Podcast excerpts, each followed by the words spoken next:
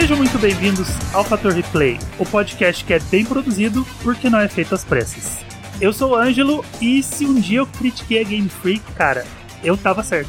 Eu sou o Dan e digo que a Game Freak não é a culpada. Olha, pronto, começou, já começou a discussão, já começou a discussão, mas é o seguinte, vamos, vamos devagar, vamos devagar. Hoje a gente tá aqui pra tocar na ferida. A gente veio falar de Pokémon, a gente veio tocar nessa ferida que tá aberta já tem um tempo.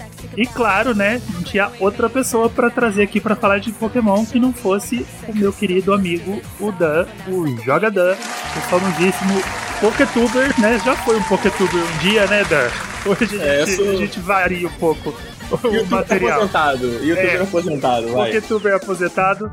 Mas, Dan, seja muito bem-vindo ao Fator Replay.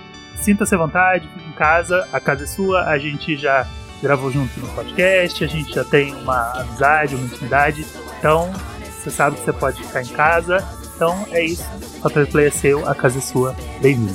Então, muito obrigado, Angelo, pelo convite, é, falar de Pokémon é sempre muito legal, inclusive, da última vez que a gente gravou junto, foi exatamente foi Pokémon. Pokémon. É, exatamente, lá no podcast, a gente fez o episódio de Pokémon, e tava demorando pra você vir aqui, falar com a gente no Fator Replay um pouquinho de Pokémon.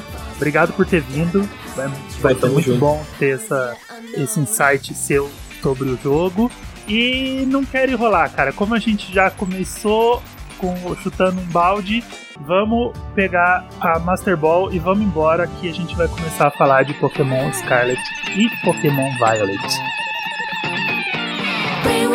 Psycho got high, collect, select, show me your best set. Crystal blisters, it's all over now. Psycho came, you suck, you're not anymore, candy canes.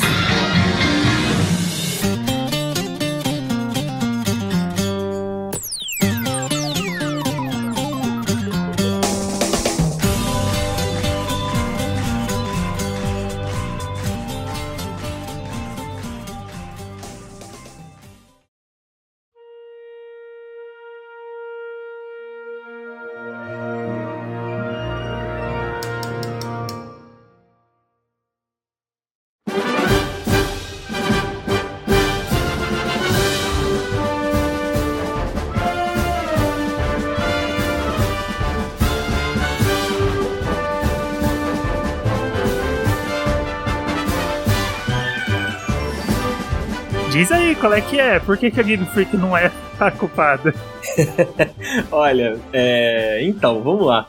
Eu, primeiro eu quero dizer que, assim, é... vou ser cancelado, né? Porque defender a Game Freak é sempre motivo das pessoas ficarem muito furiosas, né? É... Eu, não, eu não costumo... Eu defendi em janeiro. No Arceus, né? Então, é, então tô, tamo junto. Então, eu acho que, na verdade, o Arceus, ele é um excelente argumento... Ele é, ele é uma tese montada de, de que a Game Freak é capaz de trabalhar bem, de entregar um produto coerente, um produto que agrada os fãs, sabe? Que traz uhum. coisas novas.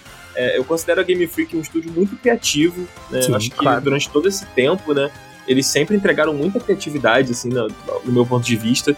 É, mas eles não são extremamente competentes na parte técnica, não. né? E, e eu acho que quando eles trabalham com um prazo que eles têm que trabalhar para um jogo como Scarlet Violet, sabe? Cara, é muito difícil você entregar um jogo cem por cento é, completo, assim, sabe? É, é, é, é óbvio que se fosse um estúdio mais competente, a gente teria menos problemas, sabe? Então, nesse, nesse ponto, dá pra gente culpar um pouco a Game Freak ali? Dá, sabe? Só que, cara, olha o tamanho desse jogo. Uhum. Olha o escopo desse jogo, sabe? É, a Game Freak desenvolveu esse jogo em menos de três anos.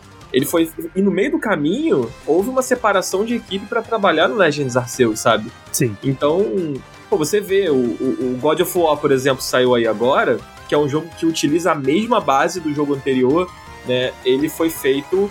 Foi o quê? dois mil e dezoito? Em quatro é. anos, né? Saiu no final anos. do ano agora, então ele tá quatro anos sendo desenvolvido.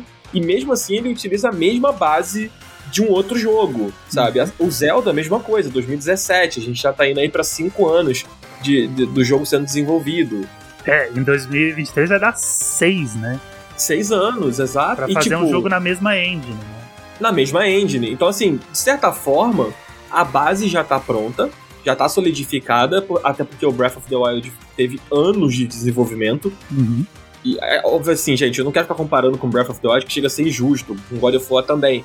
Mas é que, se a gente pega um Pokémon pra colocar na mão de um estúdio super competente, como uma Santa Mônica, por exemplo, e fala assim, ô, oh, meus queridos, você tem um ano e meio, dois anos aqui, pra entregar um jogo com, sei lá, cem horas de conteúdo, sabe? Que, que é o que o Pokémon proporciona, sabe? Uhum. Será que eles entregariam uma coisa assim que a galera ia bater palma, sabe? Eu, eu tenho as minhas dúvidas quanto... Eu, as pessoas precisam escolher um alvo pra atacar. E é natural escolher atacar a Game Freak. Sim. Mas eu acho que a culpa é muito mais do ecossistema em torno da marca Pokémon, sim, do que da Game Freak em si, sabe? Não, isso, é um... isso, nisso você tá certo, porque é, quando a gente fala da problemática de Pokémon, a gente não pode falar só do jogo. É. Hoje em dia, Pokémon é uma coisa muito maior. Pokémon é a, fran- é a franquia mais rentável da história. A franquia no topo, primeiro lugar, sabe? Então, é uma franquia que ela tem um ecossistema tão gigante que é anime, filme, live action, loja, boneco, Lego e, e um monte de coisa que eles vão fazendo ao mesmo tempo. E a culpa realmente disso tá acontecendo hoje em dia, de Pokémon tá... Isso que tá acontecendo com Pokémon, né? A gente sabe, não é um, não é segredo pra ninguém, é um elefante branco no meio da sala que Pokémon já não... A gente não espera tanta coisa de Pokémon mais, né? A gente teve uma época, que eu gosto de falar que foi a era de ouro de Pokémon, que foi a geração D S, né? Que era um jogo bom atrás do outro, remakes maravilhosos, jogos lindos, e aí teve o Diamond, que já deu um pontapé inicial com um jogo... sensacional, e teve o White, Black White, Black White dois, e foi uma coisa assim que, que você falou, ah, a Game Freak é capaz de entregar jogos bons. Cara, é só você olhar Pokémon até agora. Uhum. Pokémon, os, eu comecei no, no remake do Fire, Firehead e Leaf Green. São jogos lindos, cara, lindos, que usa a engine do G B A de uma forma assim, primorosa. Quando você olha Verdade. Aqueles jogos no G B A, é lindo, lindo, absurdo de lindo. E aí ela chegou no D S e ela continuou fazendo jogos lindos. O, o Diamond e o Pearl são os meus jogos favoritos até hoje por causa das inovações que eles trouxeram. Você falou que a, que a Game Freak é criativa. Porra, claro que é. Eu gosto tanto do Diamond e do Pearl pela adição do, do reloginho, do Pocket. Uhum, é muito legal. Ele traz um monte de, de coisa, um monte de novidade...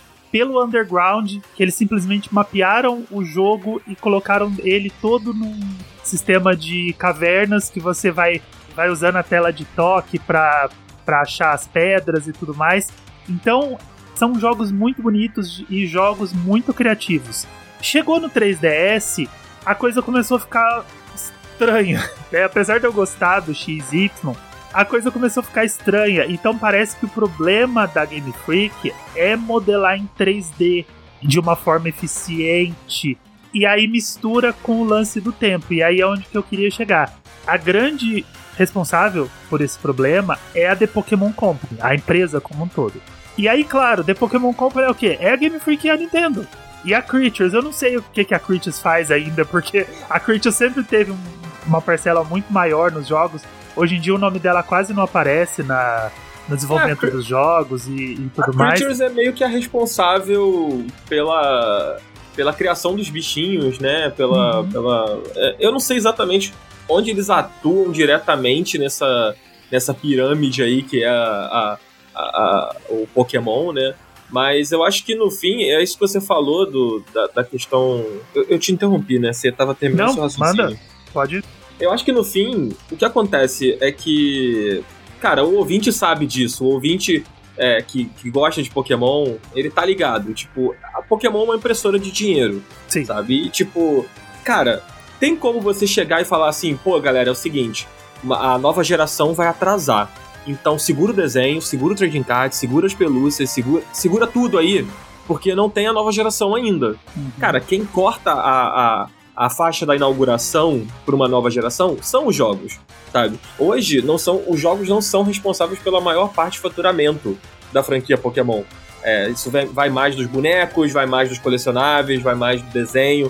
Não é o jogo que está no topo, apesar dessa quantidade absurda de dinheiro que arrecada, né?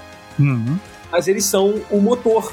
É, é a partir dali que, que, que sai tudo, né? Então, a Game Freak precisa desenvolver aqueles, aqueles novos monstrinhos para que a nova geração esteja engatilhada e a gente possa ver os desenhos, a gente possa ver o trading card, né? E, e o Pokémon GO, tudo aí que, que faz parte, né, dessa, dessa grande monstro que é o Pokémon, sabe?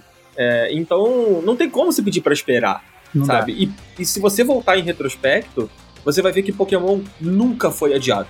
Nunca. Não. Sabe? N- nunca houve assim, ah, é vamos adiar. É o prazo aqui. E é ali. É, porque... E a gente sabe que vai ser em novembro de todo ano, não importa se é um remake, se é um, um jogo novo, se é alguma coisa, virou uma nova tradição. Antes o jogo era, era lançado em outubro, agora de uns tempos pra cá passou em novembro, então a gente já sabe que muito provavelmente, em novembro é de dois mil e vinte e três, ano, né? A gente vai estar jogando um remake de Black and White. É, eu não sei se o remake, porque se você voltar nessa geração do Switch mesmo, a gente teve alternado, né? A gente teve o Let's Go em um ano, aí depois a gente teve o Sword and Shield, e aí a gente teve a D L C do Sword and Shield, né? No ano seguinte, não Sim. teve jogo. Aí no outro ano veio o Diamond and Pearl, Diamond né? Pearl. Os remakes do, do Diamond and Pearl. É, Brilliant Diamond e Shining, né? E aí a gente teve Arceus e, e agora o Scarlet Violet, né? Uhum. Então eu acredito que se a gente for seguir essa lógica, pode ser que a gente tenha mais uma D L C aí pra esse jogo, de, né? Do... Scarlet Violet e depois é, o, Violet. O Let's Go Shotou. É, não sei, talvez, ou, ou um Legends Arceus, Legends é, Celebi, sei lá. Porra, eu sou da turma do Let's Go Shotou, cara. Se, se fala Let's Go Shotou pra mim, eu já dou um high five. É, meu, eu prefiro o Legends aí. Eu, eu sou muito comprado aí com a ideia do, de Shotou medieval, assim. Eu acho que o jogo tá pronto, gente. É só, é só fazer ali, né? É só realizar, porque o conceito já funciona, né? Uma coisa que você falou é bem interessante, que quem corta a faixa da, da, da geração é o jogo. Mas quem determina o prazo... é o anime.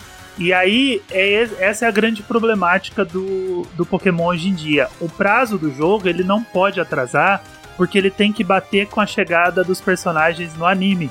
Então, esse jogo, ele teve que correr, não importa o que acontecesse, ele teve que ser lançado agora, porque deu duas semanas, os iniciais estavam no anime. Yeah. Né? Os iniciais de, de Paldeia estavam no anime. E aí, a gente entra nesse problema, né? Que o Pokémon... ele entrou num estado assim de produção que os jogos não conseguem acompanhar, né? A Game Freak não consegue acompanhar. Eu não sei o que, que acontece dentro da Game Freak, qual que é a grande pegada dentro da Game Freak, mas eles, eles entraram, principalmente no Switch. Eu acho que no Switch, além deles estarem com esses prazos super corridos, né? Uma, uma coisa assim, eles entraram no estado de megalomania que eu cheguei a elogiar no começo. Mas agora eu já tô começando a achar que é problemático, que é o seguinte, mesmo apesar do, do fato do remake ter sido feito pela Ilka, cada Pokémon do Switch tem uma engine diferente. É, o Let's uhum. Go tem um estilo, o Arceus tem um estilo, os remakes têm um estilo, e aí o, o, o Violet e o Scarlet têm um estilo totalmente diferente. Então ele tem que ser feito do zero. Eu acho que se eles tivessem focado numa engine e começado a fazer jogo... sempre igual, né? Vamos falar igual, porque quando você olha, por exemplo, o Diamond, o Pearl, o Black and White e o Black and White dois, são os jogos do D S. Eles são da mesma engine, você vê que é, eles são construídos em cima da mesma engine. Tem um pulo gráfico porque você está melhorando, você está entendendo como se trabalha com aquilo. Mas parece que tem um desenvolvimento menor porque você está trabalhando em cima do mesmo material. E aí chegou no Switch, eles quiseram fazer tudo diferente. Eu achei legal, né? Tipo, poxa... cada jogo tem um estilo diferente, até pra, de, é, pra separar eles entre si. Na, na real, eu acho que o, o que rola, né, é, tem uma entrevista é, que ela é muito... É, acho que ela é um ponto importante assim, nessa trajetória do Pokémon no Nintendo Switch, que é uma entrevista que tá o Masuda e o Omori. E eles falam, né, se eu não me engano é pra Game Informer, não sei se eu tô, se eu tô errando, mas eu tenho quase certeza que é pra Game Informer. É, e eles, eles falam que eles não queriam... que Sword and Shield saísse no Nintendo Switch. Eles não estavam prontos para lançar um jogo no Nintendo Switch. A Game Freak bateu o pé e aí a Nintendo é, foi em cima, né? Porque, uhum. afinal de contas, já era o segundo ano do Nintendo Switch, né? Tinham, na verdade, tinham dois anos já de Nintendo Switch. E não tinha um jogo novo. não tinha um Pokémon. E não tinha cabimento lançar um Pokémon novo, uma nova geração, etc, etc, no três D S, sabe? É, não, não fazia mais sentido. O três D S, ele já estava assim, em vias de ser descontinuado, né? E o Nintendo Switch era o dominante. Não tinha por que eles trabalharem, eles perderem tempo e dinheiro lançando um jogo num console que já estava ultrapassado, sabe? É, até porque a franquia que ela tentou manter viva no três D S, ela acabou falindo a empresa, que foi o Mario e Luigi, né?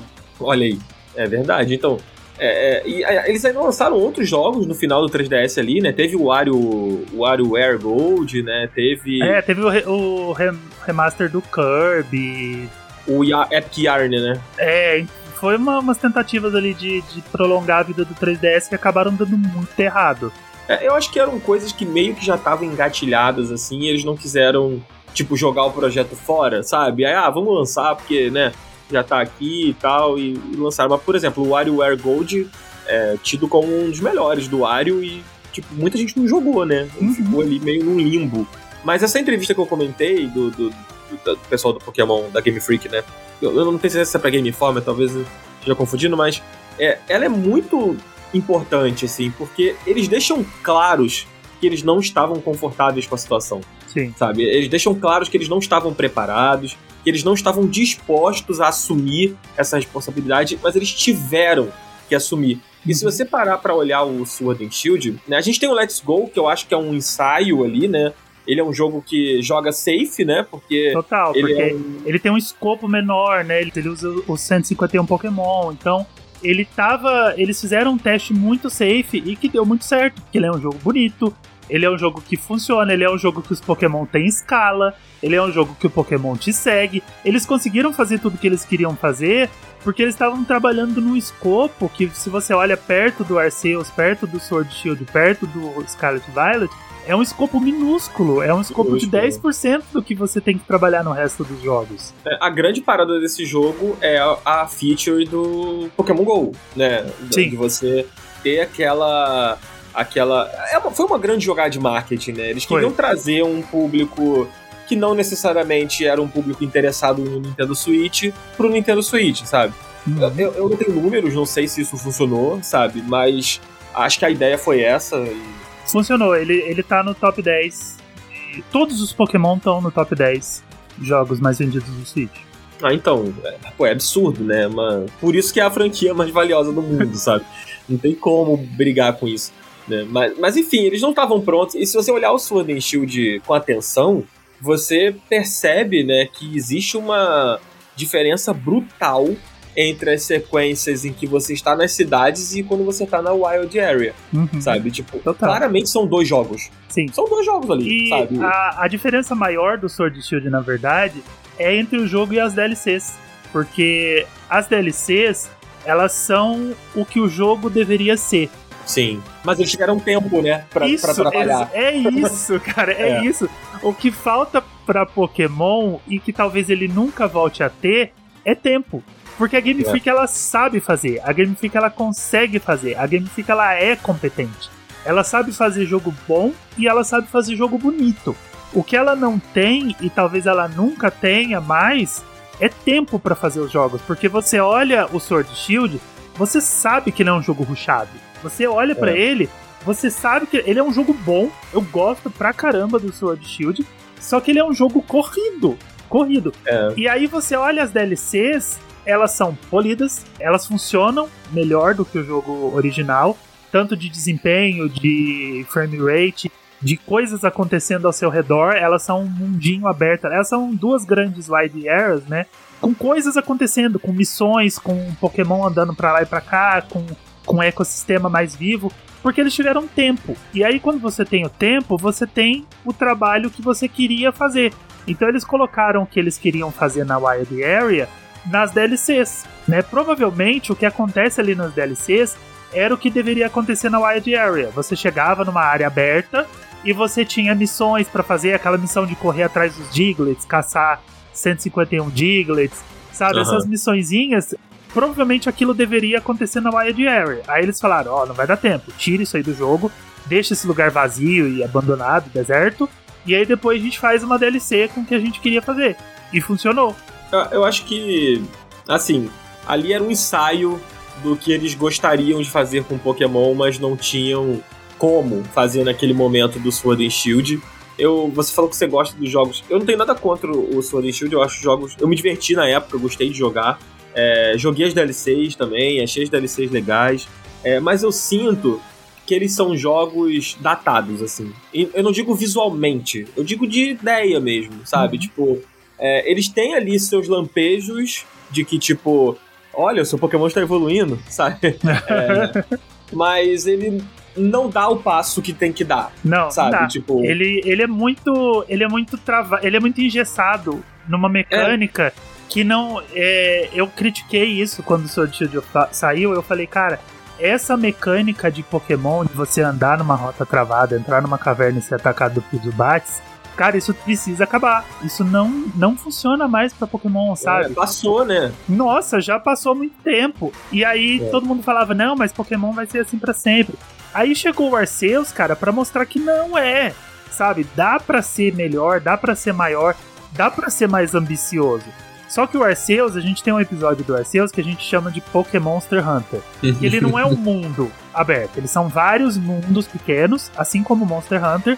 Você transita de um pra outro através de um menu principal, e aí dentro daquele mundinho ali você tem umas missões pra fazer.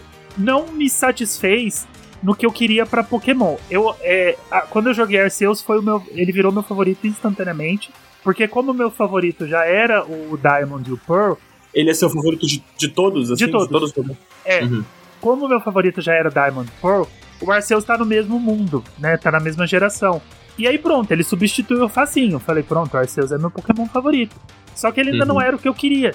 Eu queria o Pokémon of the Wild, sabe? Eu queria o Breath Sim. of Pokémon, eu queria o mundão aberto. E a gente ganhou. Ganhamos Pokémon Scarlet e Pokémon Violet. E aí eu falo pra você, Pokémon... É, eu joguei Violet. Né? Qual, você, qual você tá jogando? Eu tô jogando Violet. Tá, então estamos juntos. Eu tô jogando Pokémon Violet. E eu digo pra você, eu terminei o Pokémon ontem, antes dessa gravação, e eu te falo, é o melhor Pokémon que eu já joguei. Pokémon Violet hum. é o meu favorito da franquia. É o melhor Pokémon que eu já joguei. Ele é insubstituível. Ele tá no topo, assim, de um jeito que vai ser difícil tirar. Sério, eu, sou, eu tô muito encantado por esse jogo. Mas, ao mesmo tempo, ele é o pior jogo que a Game Freak já fez. De todos os jogos que eu já joguei da Game Freak. Eu posso... Ele é... Porque, assim... É, ele é o pior jogo porque ele é tecnicamente impossível. Cara, ele é tecnicamente impossível. ridículo, né? Ridículo, assim. ridículo. É, eles deviam ter vergonha, sério, vindo da Nintendo, cara. Vou, eu vou pôr a Nintendo na roda porque é a Nintendo que vende, tá? Então, a Nintendo... Ângelo, o que eu queria entender é como que a Nintendo... A gente sabe que a Nintendo tem ali trinta e três, não sei quantos por cento de, de direitos do Pokémon. Sim, um terço pra cada um. Exato. Como que a Nintendo, que tem uma curadoria própria... Né? É, como que ela permite, sabe? Como que ela não se intromete, não vira e fala assim, porra, vamos resolver isso aqui, gente, vamos, vamos adiar aqui um pouquinho, vamos, sabe? É, vamos, cara, vamos é isso que eu sempre estúdio. falo, cara, é... que bom que você me entende, porque é, eu, eu falo sempre isso. Eu não sei o que acontece ali entre empresas japonesas, deve ter muita burocracia, muita coisa envolvida, mas eu sempre falo, e todo mundo fala que, que isso que eu falo é, é absurdo, que não faz sentido. Por que que a Nintendo, que é tipo uma das empresas mais ricas do planeta, ela não fucking compra a Game Freak e vira dona da Pokémon Company como um todo? Sabe? Qual que é o empecilho ali que acontece então, que impede que a Game Freak e a, po- e a Nintendo elas sejam uma empresa só, para elas poderem gerir esse negócio? Porque enquanto a Game Freak estiver fazendo jogo pra fora, jogo pra outras plataformas, jogo fazendo aquele jogo esquisito, que eu já até esqueci o nome, aquele Hero lá. É, Little Town Hero. Isso. Fazendo aquele Tembo lá que ela fazia pra SEGA. O jogo é legal até, eu gostei pra caramba do Tembo. Mas sabe, enquanto ela estiver fazendo, olhando pro lado e não, não focando cem por cento no que ela tem que fazer, esses problemas vão, vão continuar acontecendo. E a Nintendo, cara, a Nintendo que ela tem... Ela não tem mais o selo de qualidade, né? Mas tem. Quando você olha nos jogos, você vê um fucking Breath of the Wild de dois mil e dezessete, um jogo de cinco anos atrás, fazendo aquilo, aquilo que o jogo faz, é, ina- é inaceitável que ela deixe passar um jogo desse. É, eu acho que o que acontece, assim, no Japão existe uma dificuldade, né? Já, já foi mais tranquilo, mas hoje não é tão comum as empresas se comprarem, assim. É uma coisa que você vê que, ah, a Nintendo comprou o estúdio canadense, não sei o que, não sei o que lá. A Sony comprou a Santa Mônica, sabe? Mas você não vê a Sony comprando a Square Enix, sabe? Você não vê, sei lá, a Nintendo comprando a Capcom, sabe? É, uhum. São movimentos que dificilmente a gente vai ver, porque rola uma questão de, de, de controle ali do mercado japonês que eu não conheço a fundo, é, mas que eu, eu sei que, é, mas que eu sei que rola, sabe? No passado já foi mais frouxo isso, tanto que a Square Enix, por exemplo, comprou a Tri-Ace no passado, né, que era uhum. a, a responsável pelo Star Ocean e tal, e que até hoje faz parte ali do, da, da, da Square japonesa, né? É, que a, a Square ocidental foi vendida, né? Sim. Então, mas o, o braço é, oriental da, da, da Square continua com aqueles estúdios todos que ela comprou no passado lá. Então eu acho que não rola essa, essa investida por parte da Nintendo, por isso, em primeiro lugar, eu acho que seria uma questão burocrática difícil de ser uhum. aprovada, sabe, essa, essa aquisição lá no, no, no Japão. E o segundo é que eu acho que existe um respeito, sabe? Eu acho que existe um, um certo... Tipo, eu não vou encostar, não, eu não vou mexer muito com vocês aí, sabe? Tipo, porque vocês são, pô, vocês são foda, vocês criaram Pokémon, hum. sabe? Então, tudo bem, vocês continuam aí. Agora eu vou advogar contra mim mesmo, assim, né? Tipo, quando eu falei que a Game Freak não tem culpa. É óbvio que a gente sabe que a Game Freak tem culpa, né? A gente tá aqui há quase trinta minutos gravando é, e a gente tá dizendo que a Game Freak tem seu, seu, seu talento, tem não sei o quê, mas ela também erra, né? Ela tem seus problemas. E, e, e muito da... A Game Freak não mudar... A Game Freak poderia ser muito maior, né? A questão Sim. é essa. A Game Isso Freak também. Já podia ter aumentado, já podia ser um estúdio... Tipo assim, a Nintendo não ia não comprar a Game Freak? Ok, mas a Game Freak podia comprar outros estúdios, Sim. sabe? Sim. E aumentar... Eu falei, eu falei isso na gravação do, do Arceus. Eu falei que a Game Freak só é um, um, uma garagem com três pessoas fazendo um jogo feio. Porque eles querem, se eles quisessem ser um estúdio do tamanho de um estádio de, fute- de, um estádio de futebol, com oitocentas pessoas fazendo jogos anuais, eles podiam ser, mas eles não querem. É, tipo assim, mas isso, era uma mentali- isso é uma mentalidade que foi suportada pelo Masuda durante o tempo em que ele foi o chefão da Game Freak, né? E foram muitos anos dele à frente da Game Freak, porque ele já disse isso em entrevistas, isso já foi falado por outras pessoas da Game Freak, né, o, que, o, que o Masuda, ele, se ele pudesse, ele trabalharia, trabalharia com apenas vinte pessoas. Essa, esse era o desejo dele. Ele não gosta de lidar com o desafio de ter que tomar conta de equipes muito grandes, de ter que lidar com, com várias, é, é, vários subgrupos ali dentro e outros estúdios e, e pessoas terceirizadas prestando serviço. Ele não curte essa parada. E é por isso que as pessoas brincam de que ah, a Game Freak ela se comporta como um estúdio indie, sabe? Tipo, de fato ela se comporta, sabe? É, isso é a mentalidade, as raízes da Game Freak são de um estúdio independente. Só que a questão é que eles não são mais um estúdio pequeno de garagem, sabe? Eles são proprietários e responsáveis pelo desenvolvimento dos jogos de uma franquia do tamanho de Pokémon, sabe? Então, com a saída do Masuda, né, que agora ele é o C E O, sei lá o que, que ele é, lá da Pokémon Company, né? Não é mais da Game Freak, uhum. a gente imagina que essa mentalidade pode ser que ela vá sendo mudada com o passar dos anos, sabe? E que a Game Freak passe a, a crescer, né? Em Sword and Shield eles, eles contrataram muitos funcionários, né? Triplicaram a, quase a equipe para fazer, para terminar o Sword and Shield. É, eu não sei hoje quantos funcionários tem na grade deles lá, mas essa mentalidade de, de trabalhar com times pequenos, né? E... e de querer focar em trazer novas ideias. Ah, a gente tem que trazer novas ideias. Não basta trazer novas ideias, né? Acho que o Scarlet e Violet estão aí para mostrar isso. São jogos... Poxa, eu concordo muito com o que você falou, Angelo. Tipo, você falou assim, ah, eu acho que são os melhores jogos de Pokémon. Eu acho que assim, eu só acrescentaria uma coisa. No conceito. Sim. Sabe? É só isso. Tudo que você falou, eu repito. Sabe? É, é, assina embaixo. Eu só colocaria essa palavra. Conceito. No conceito... É perfeito, mano. É o que a gente sempre quis. É o que todo Sim. mundo sempre pediu, mano. Só que ideia não é o suficiente pra um jogo não. ser, ser foda, é. Sabe? Ser, ser bom. Então, porra, é muito difícil indicar esse jogo pras pessoas, sabe? Não, tipo, total. Eu, eu, eu, vou... eu, me sinto, eu me sinto mal, eu me sinto na parede, assim, quando alguém chega pra mim e fala assim, pô, mas tu acha que eu devo comprar? Eu fico, ah, meu Deus, eu não Vam, sei. Vamos sabe? entrar no jogo, é o seguinte, realmente, ele é um jogo que só funciona no conceito, porque eu falei, ele foi o melhor Pokémon que eu já joguei, o melhor Pokémon que eu já joguei, sem, sem dúvida nenhuma, cara. Ele tem uma história muito linda, muito linda. Eu terminei o jogo em situação de, de choros, sabe? Eu tava, eu tava muito emocionado quando o jogo terminou.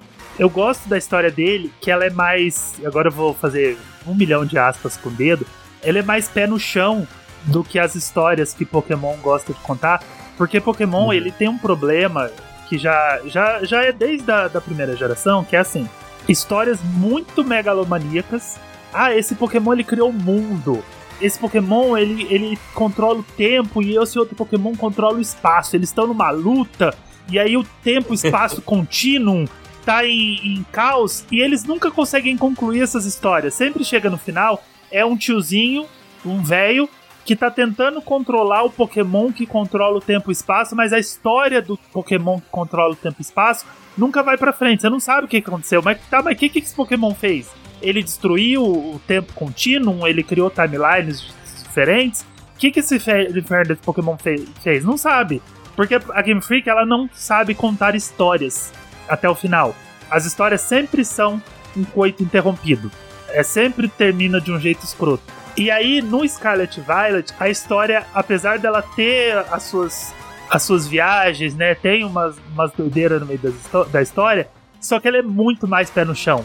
Ela é muito focada, sabe? A história, ela tem um foco ali, que ela tem um começo, um meio e um fim. E tudo é satisfatório naquela história, tudo. tudo. É, eu acho que é, é curioso que, tipo assim, Pokémon... O forte de Pokémon nunca foi a história, né? Não, tipo... é, sempre foi o fraco. É, exatamente. É tipo assim, com exceção de alguns jogos aí no meio dessa... dessa, dessa desse caminho, né? A gente... As pessoas citam sempre o Black and White, né? Uhum. Que... São jogos que tem uma, uma lore mais desenvolvida, personagens mais desenvolvidos, mais bem explorados e tal. Esse nunca foi muito o foco, nunca foi muita preocupação dos jogos de Pokémon, né? Mas quando a gente viu, por exemplo, o, o Black, citando mais uma vez o Black and White, é, a gente viu que Pokémon pode ser mais, Sim. né? Pode ser, é, pode ser a coisa do colecionismo, de você ter todos, de capturar todos, ser o mestre Pokémon, blá blá blá, etc, etcétera. Mas também pode entregar uma história legal, também pode uhum. ter personagens por quem você se apaixona, não só porque eles são estilosos, mas porque eles são interessantes, Interessante. eles são, né, profundos.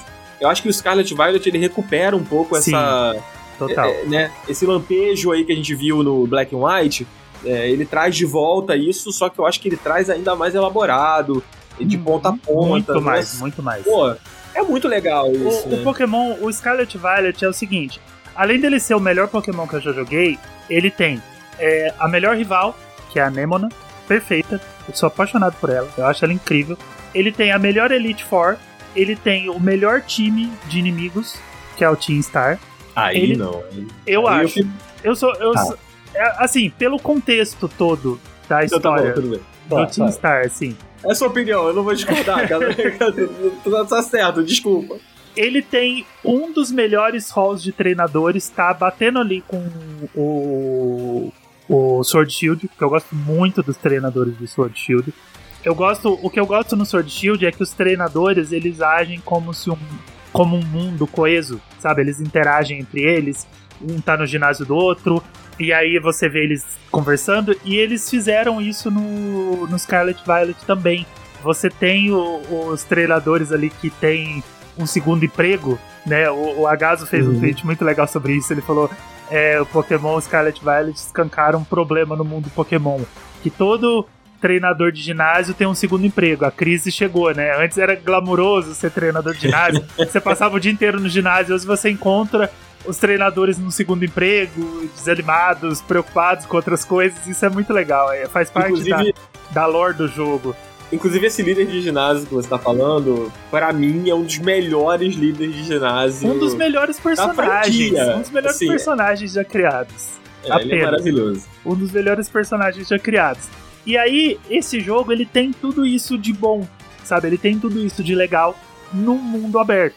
Um dos mundos já feitos. Porque assim, vamos, vou, vou, vou falar uma coisa aqui pra não ser hipócrita. O meu problema com Pokémon hoje em dia, com Pokémon Scarlet e Violet em específico, não é ele ser feio, sabe? Eu não fico com esse negócio, ah, árvore do Nintendo sessenta e quatro, ah... Porque assim, feio por feio, o Xenoblade dois também é.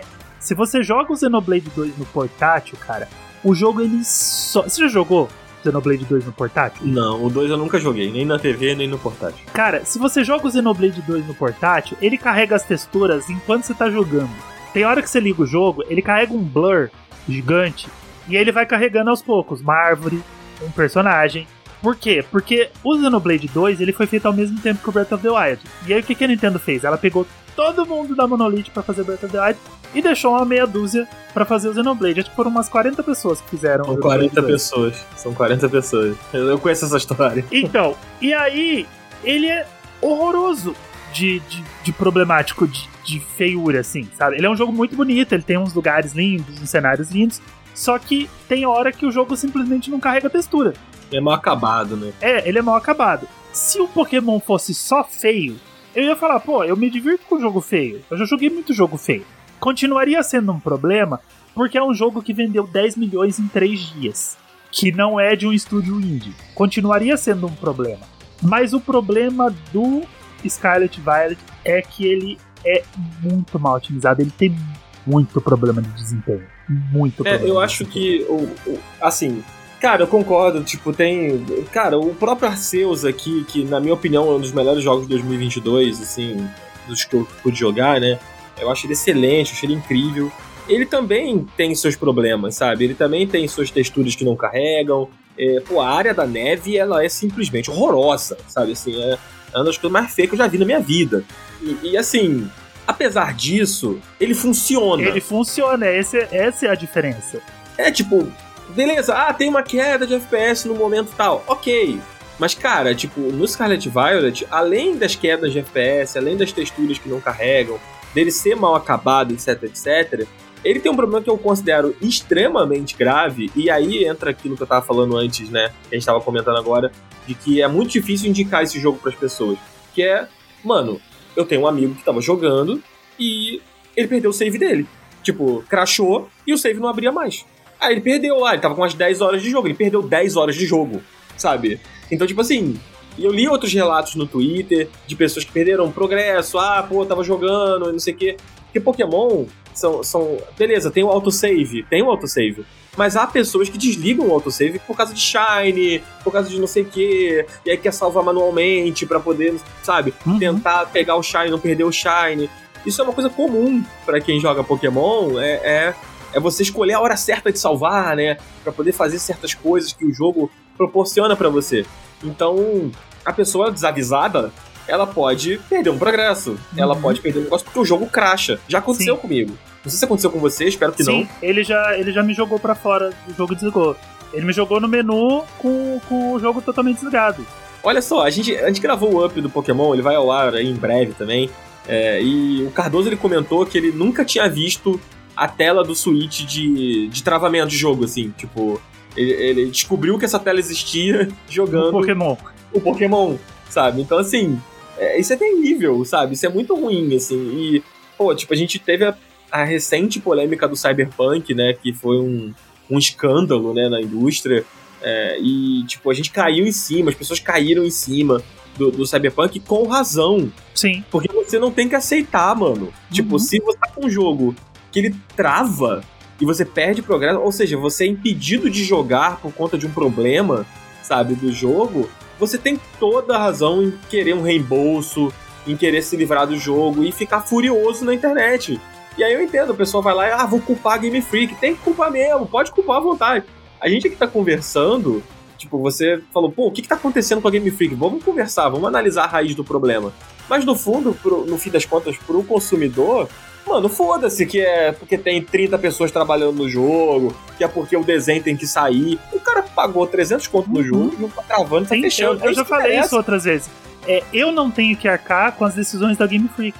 Sabe, se eles, te, se eles têm uma cultura de que eles têm que ter vinte funcionários, porque o Masuda decidiu que ele não trabalha com mais de vinte funcionários, eu não tenho que arcar com isso. Sabe, eu, consumidor final, que vou pagar pelo jogo, se eu vou pagar sessenta dólares ou se eu vou pagar trezentos reais, eu tenho que ter um jogo funcionando. Porque eu tô Exato. pagando por esse jogo, eu não, eu não, eu não pedi, pelo amor de Deus, é, ele não veio aqui em casa entregar esse jogo como um presente, sabe, eu tô comprando o jogo, então eu tenho o direito de exigir que ele funcione, porque outros jogos que eu comprei na mesma plataforma, e vamos é, até falar da mesma empresa, porque a gente põe a Nintendo no meio, comprei Breath of the Wild, comprei é, Mario Rabbids na mesma plataforma, comprei o Xenoblade três, comprei Arms, comprei Splatoon, não, Splatoon tá horroroso também, comprei o Arms, todos funcionam, todos são lindos e funcionam, então eu tenho que ter o jogo funcionando. O consumidor não pode arcar com decisão de engravatado, e quando a gente critica, a gente não pode criticar os desenvolvedores, sabe, tipo, ah, esse jogo é um lixo, as pessoas não sabem fazer.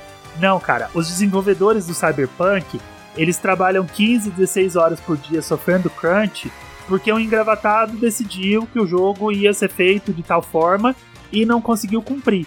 Então a gente tem que culpar a empresa, sabe? Uhum. A empresa a gente tem que criticar. Esse povo que faz malabarismo para defender a empresa como se fosse a própria mãe, talvez nem a mãe defenda desse jeito, defende a empresa mais do que a mãe. Cara, isso me irrita de uma forma, porque, cara, tem que culpar alguém. E aí a gente põe o nome. A Nintendo e a Game Freak estão cometendo uma atitude anticonsumidor, entregando o jogo dessa forma. Sim. É inaceitável. E assim, é, no momento que a gente tá gravando aqui, a Nintendo já se pronunciou, já se pronunciou, né? Eles já lançaram, inclusive, um patch, né? Que não fez nada. Supostamente aí melhorou algumas coisas e tal. Vieram até uns vídeos na, na, na, no YouTube de pessoas testando áreas do jogo que eram mais problemáticas, né, e que nesses testes aparentemente tá um pouco melhor, mas se você parar para ver os relatos, né, é, várias pessoas, vários youtubers, galera do meio já tinha comentado, né, que acharam um padrão em que, tipo, se você tá com o jogo aberto no seu Switch, você jogou ali duas, três horas, e aí você repousou o seu Switch, aí depois você volta a jogar, meio que fica tudo no cache, né, na, na, na, na memória RAM culpada do Switch, e o jogo tende a ficar mais travado, mais feio, é, e demora mais a renderizar. Se você fecha o jogo, salvo, né, o jogo, fecha o jogo e reinicia ele do zero, ele vem com menos problemas carregados ali, sabe, hum. nas costas. Isso foi um, um padrão que alguns jogadores acharam. Então, tipo assim, esse vídeo no YouTube que o cara fez da atualização, será que ele não fez, tipo, atualizou, fechou o jogo, abriu o jogo e aí pareceu que estava tudo melhor, mas na verdade não melhorou nada? Pois é, aí é um jogo que eu não posso usar o recurso que o aparelho tem, que eles mostram em todos os trailers, que é você dar um totozinho no power e voltar a jogar a hora que você quiser, né? Eu vou ter é, que ficar tipo, fechando, uma... eu entro pra fazer uma raid e eu tenho que sair do jogo. Se eu não é, você tem que usar gambiarra pra poder jogar um jogo que você pagou trezentos reais, num videogame que você pagou, sei lá, dois mil reais, sabe, tipo... Ah, não, mas eu tenho que dar um jeitinho aqui, porque... Porque a empresa ah, não pode que... fazer. Eu tenho ah, que dar um jeitinho, tá ocupada, né? É. Sabe? Pô. Eu tenho que dar um jeitinho, tá? É. O meu vídeo, que eu fiquei preso dentro da montanha, é depois do update. Olha aí. Tá vendo? Então... Não, e, e no, na, no, no comunicado que eles fizeram, eles falaram que o foco da atualização era no online, uhum. né? Porque eles claramente estão visando aí o, o competitivo, né? Que Sim. é um... uma parte muito importante do Pokémon, etcétera. É, então eles estão visando deixar essa parte aí funcional, né, sem dar erros, para poder é, depois arrumar. Eu achei justo eles comentarem, achei bem honesto. Eles assumiram que tem um problema uhum. e estão resolvendo. Mas eu acho que eles demoraram muito para falar, mano. Sim. Eles tinham que ter se pronunciado no dia seguinte do lançamento. Porque foi uma chuva de, de, de clipe no Twitter... de gente reclamando, vídeo no YouTube, etc, etc, etcétera. Não é possível que eles não viram os problemas, sabe? Aí foram lá e fizeram um tweet comemorando. Ah, vendemos não sei quantas milhões de cópias, batemos o recorde, que legal. E as pessoas passando raiva enquanto eles estão comemorando. Eles comemorando dez milhões em três dias e a gente com o jogo crashado, né? É, eu achei isso muito feio, achei que eles, achei que eles erraram, deviam ter assumido o erro antes. mas pelo menos eles assumiram, uhum. né, e, e mostraram pra, pra comunidade, mostraram pros fãs que eles estão trabalhando, né, no, no, no jogo, e que vai sair uma nova atualização. Se vai resolver, eu sinceramente não sei. Eu acho que esse jogo tem problema demais, sabe, pra ser resolvido assim tão rápido. Sim, eu, eu acho, acho que, que esse demorar, jogo tem sabe? problema demais, e com o calendário que eles já têm daqui pra frente, eles não vão se dar o trabalho de corrigir um jogo que já vendeu mais de dez milhões. Eu pois acho, é. eu acredito. Espero que eu morda a língua, mas eu não vejo a Nintendo deixando esse jogo funcional. Não vejo, de forma eu alguma. Acho, eu acho que eles vão corrigir os problemas de travamento, assim, porque... Eu acho que isso é muito grave, eu acho que isso uhum. é o que... Tipo, eu, pô, eu vi vários relatos de pessoas pedindo reembolso. Sim. Foi parar no Reddit, se você entrar lá vai ter gente falando, né, como pedir reembolso na Nintendo. Tem vários tutoriais na internet, várias pessoas já ensinando como fazer, né, porque o reembolso no Nintendo Switch não é igual na Steam, né? Nossa, que você vai lá... tem que fazer um malabarismo, cara. Tem que quase ir lá no Japão entregar o cartucho. É, é, é um, uma parada super burocrática, né? E eles meio que tem que avaliar o seu pedido de reembolso, então assim... Não, não, eles te ligam pra, pra confirmar. É, é um, uma burocracia absurda, assim. Uma burocracia é mesmo? Não sabia que ligavam ou não. Eu, eu vi um, é, um pessoal comentando, aí o, o Marcos, Marcos Pereira falou: cara, a Nintendo falou que vai me ligar pra, pra confirmar o negócio que eu pedi o reembolso. Ah, que aleatório. Aí, eu não sabia aí dessa alguém, aí alguém comentou: ah, não, fica tranquilo, é só pra, pra confirmar e tudo bem, vai. É, é só a burocracia, mas é burocracia. Sabe, uhum. é umas burocracias muito doidas, assim. Se a Nintendo tivesse um, um sistema de reembolso igual o da Steam, cara, eles iam sentir o problema desse jogo. Pô, a de água ia bater maior. na boca. Nossa, a total. água ia bater na boca. Total. Eles é, iam sentir o peso de ter lançado o jogo dessa forma. Mas eles est- o reembolso está acontecendo, Sim. né? E inclusive fica a dica aqui para quem tá ouvindo, né? E, e quem comprou o jogo e tá muito insatisfeito, a Nintendo está aceitando reembolsos do Pokémon, assim, é, eu inclusive tenho um amigo muito próximo que é muito fã de Pokémon, se decepcionou muito, ficou muito chateado e pediu o reembolso do jogo, é, falou pra mim que vai, vai esperar, vai ver se o jogo melhora e depois ele compra de novo se for o caso. Sim. Porque, gente, não é fácil, né? Tipo assim, o jogo tá muito caro, se você não é uma pessoa muito privilegiada, você tem que abrir mão de alguma coisa ali na sua vida pra comprar um jogo de videogame, sabe? Sim. Então, é, eu super entendo, assim.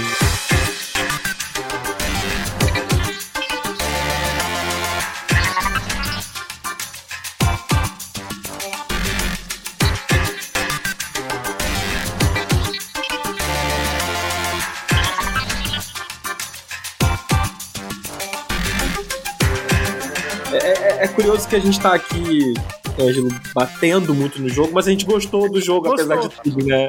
Vamos, vamos falar um pouco do jogo? Me conta como que tá sendo sua experiência com o jogo. No final a gente dá um veredito. Beleza, nesse momento eu tô mais ou menos com umas cinquenta horas de jogo. Certo. Por aí, assim. É, eu ainda não finalizei o uhum. jogo, então não, não, não terminei tudo que tinha pra fazer, o que é impressionante pra mim, porque, cara, eu, tipo assim, quem tem tempo pra jogar cinquenta horas de jogo, sabe, de uma parada assim, você tem que realmente curtir a experiência, você tem que Sim. realmente curtir o que tá ali, né, no, no, no game, pra poder engajar cinquenta horas de um jogo e não terminar, né, não ir direto ao ponto, não rushar e etcétera. É, eu tô eu tô gostando muito do mundo aberto, eu acho que eles acertaram muito a mão, é, era o meu maior medo, sabe, o meu maior medo era a gente ver um mundo muito vazio, um mundo sem graça, um mundo que não, não te instigasse a explorar, sabe? Que eu acho que esse é o grande problema da maior parte dos jogos de mundo aberto que a gente tem hoje aí, que não são tão bons, sabe? É, você, beleza, tem um mundo gigante, mas ele não te abraça, ele não te convida a explorar de maneira natural, sabe? Ele uhum. te força a explorar e você nem sempre curte, assim. Isso acontece muito comigo, né? Nas minhas experiências, por exemplo, o último Assassin's Creed, o Valhalla, pô, é um jogo super bonito e tal, com um conceito super legal, mas eu acho o mundo aberto dele muito chato, sabe? Tipo, eu larguei o jogo, não terminei, sabe? Tipo, joguei horas dele, assim. É, minto, eu terminei, mas eu não fiz tudo que eu poderia fazer, sabe? Sim. Eu fui direto ao ponto. E eu acho que não é isso que ele quer que a gente faça, né? Ele quer não. que você passe a vida jogando. Jogo de mundo aberto, cara, ele tem que fazer você se interessar por aquele mundo a ponto de se perder ali e não ter direcionamento, sabe? Não querer ir pro final do jogo. que você fala, ah, não vou comparar com Breath of the Wild, mas é, é inevitável. Jogo de mundo aberto tem que fazer o que o Breath of the Wild faz. É. Ele te joga no mundo, ele começa a te dar um monte de ponto de interesse e ele faz com que você mal consiga chegar num ponto. Ele põe um ponto luminoso no, ori- no horizonte, a hora que você tá indo pra lá, tem mais três da direita. Aí você fala, porra, pra onde que eu vou, caralho? Será que eu vou pegar aqueles ali que tá mais rápido? Aí depois você já perdeu o foco, você fala, nossa, eu vou ter que voltar lá naquela área. Aí você dá uma volta, volta, volta, a hora que você olhou, você já rodou o mundo inteiro e não chegou aonde você tinha que chegar. O Miyamoto falou isso numa entrevista, tava ele e o Wade, ele falou, você vai ter uma dificuldade absurda. O que a gente queria era criar um mundo que você tenha uma dificuldade absurda de chegar do ponto A ao ponto B, de tanta coisa que a gente vai colocar no meio do caminho. E o Breath of the Wild faz isso, e o Pokémon também faz. Eu acho que é. o Pokémon Violet, nesse sentido, ele consegue fazer isso. É, eu acho uma coisa que acontece, que vem acontecendo comigo, né, nesse tempo todo de, de gameplay, assim, é, é uma coisa bem curiosa, assim, eu, eu, eu, eu tenho uma síndrome na minha vida, que é a síndrome Breath of the Wild. Depois que eu joguei o Breath of the Wild, eu passei a olhar os jogos de mundo aberto com muito mais crítica. Sim, sabe? Total. Porque, porra, ele você criou tem um norte um, diferente, um, né? Um padrão, ele criou um... O Breath of the Wild, ele não inventou nada. Ele não inventou o mundo aberto.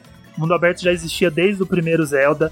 Ele não inventou exploração, ele não, ele não inventou nada. Ele pegou um monte de coisa que já existia e criou um padrão novo para como os Sim. mundos abertos devem funcionar. Então, pra mim... resetou ali, eu tô junto com você, cara. O mundo aberto, ele resetou ali, e quem não fizer igual, eu julgo. Eu Sim, julgo demais. Exatamente. E o que acontece comigo, Angelo, é que, tipo assim, cara, eu tenho a impressão de que o, o, o Breath of the Wild, ele é um ponto na história ali, né? Isso uhum. é inegável. E que dali pra frente, é como se ele tivesse feito um chamado. Tipo assim, é, jogos de mundo aberto. Aqui está o caminho que vocês têm que seguir. Sim. Sabe, é, é assim que vocês têm que engajar os seus os jogadores, é assim que vocês têm que, que, que fazer uma coisa interessante, é você fazer o jogador se sentir parte daquele mundo ali, e ele sentir vontade de fazer parte daquele mundo, não porque tem um personagem dizendo pra ele fazer aquilo, mas porque ele quer. Ele olha uma montanha e ele quer ir até lá, porque ele vê um Pokémon voando, ele quer ir capturar, ou porque ele vê um chefe muito foda, como é no Elden Ring, e ele quer ir lá enfrentar aquele chefe. Sabe? Então, assim, é, eu acho que o Elden Ring é um excelente exemplo de jogo que ouviu esse chamado, Sim. sabe? Do, do, do Breath of the Wild. Ele entendeu. A, a From Software, ela olhou o, o que estava sendo feito e ela entendeu como fazer, sabe? Ó, uhum. oh, tá, beleza. Então, é isso aqui que a gente tem que fazer, sabe? Os, os Souls-likers que me perdoem se eles quiserem brigar comigo, mas o Elden Ring, ele tem oitocentos por cento de inspiração no Breath of the Wild, cara. A construção Não, daquele mundo... ela foi feita, assim, olhando pro Breath of the Wild. Quem fez aquele mundo, o Miyazaki, quando ele construiu aquele mundo, ele, ele falou assim, cara, eu adorei Breath of the Wild, vou fazer igual. E pronto, sabe? É, tá tudo bem, porque assim como eu falei, o Breath of the Wild, ele não criou nada, ele copiou muita coisa. Não tô falando que ele inventou e tá sendo copiado por isso. Mas o que ele trouxe dos outros jogos e fez melhor, agora é a hora de copiar. E os jogos que estão copiando estão sendo bem-sucedidos.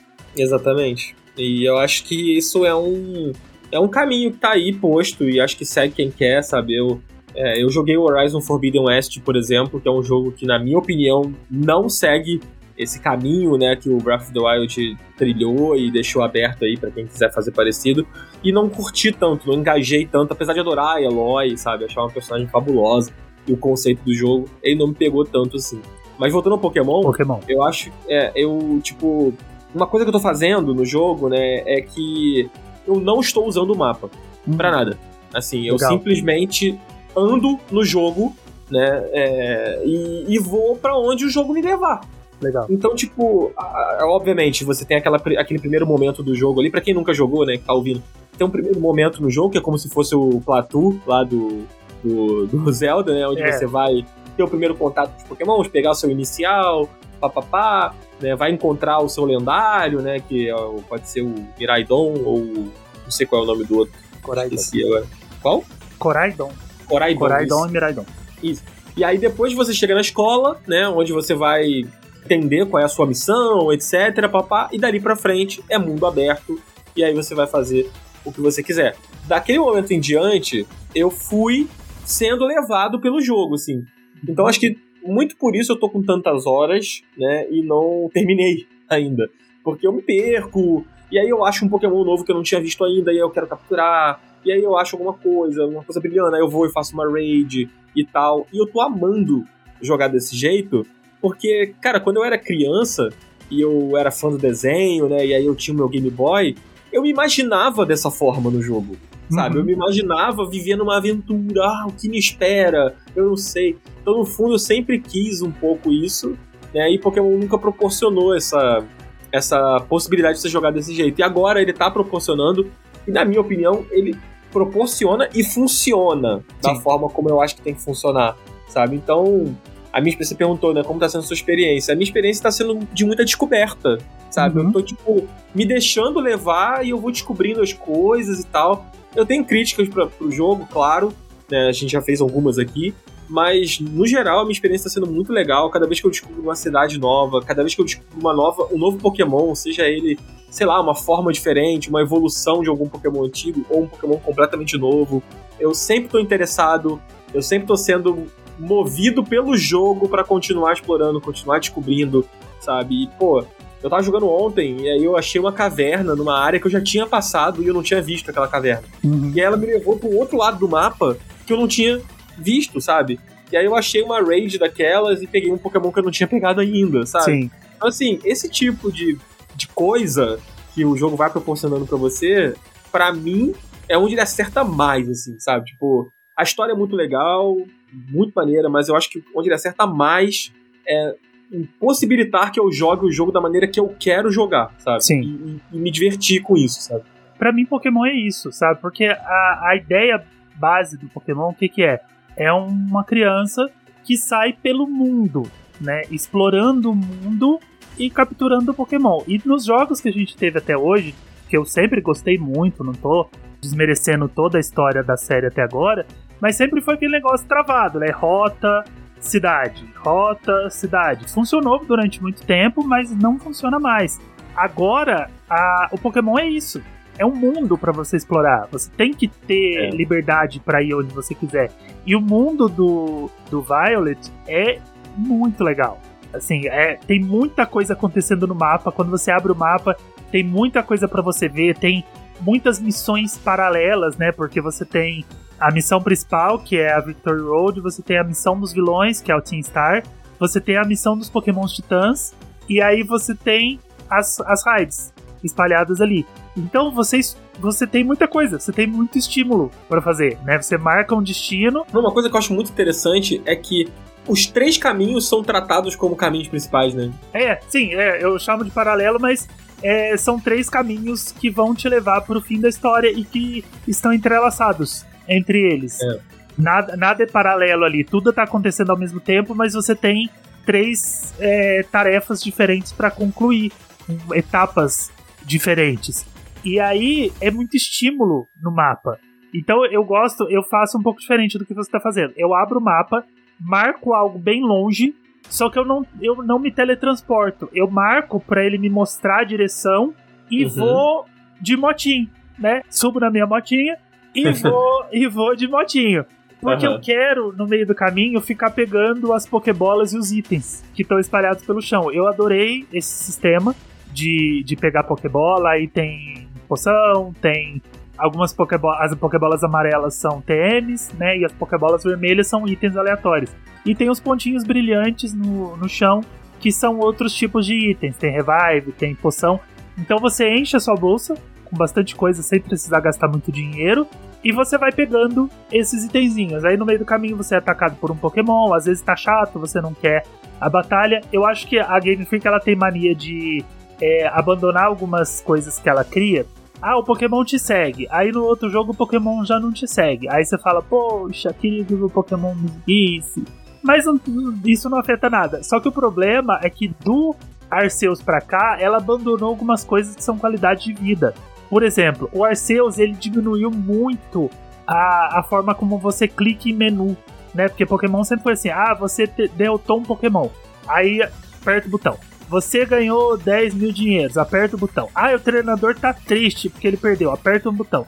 Ah, poxa, blá, blá, blá, aperta um botão. O Arceus eliminou isso. Tudo acontece muito dinâmico, né? Você entra na batalha, as, as informações vão aparecendo na tela. Se você lê, leu. Se você não lê, problema seu. E aí chegou no Scarlet Violet e ele deu um passo pra trás. Porque ainda, ainda tem muito menu, muito botão pra fazer uma ação simples. Por exemplo, tem a Surprise Trade, que é uma coisa que eu adorei. Que é, tipo, trocar Pokémon, você joga um Pokémon no ar e pode receber qualquer porcaria. Na maioria das vezes é, é porcaria mesmo. É igual o Wonder Trade do é, X Y. Só né? que eu dei sorte, semana passada eu consegui o, os dois iniciais que não foram o que eu escolhi, um atrás do outro. Caramba. E aí eu fiquei muito feliz. Falei, opa, hoje eu tô dando sorte. Só que como que você faz uma Surprise Trade, cara? Você abre o menu, clica em Poképortal, aí tem lá um segundo menu, você clica em Surprise Trade, seleciona o Pokémon.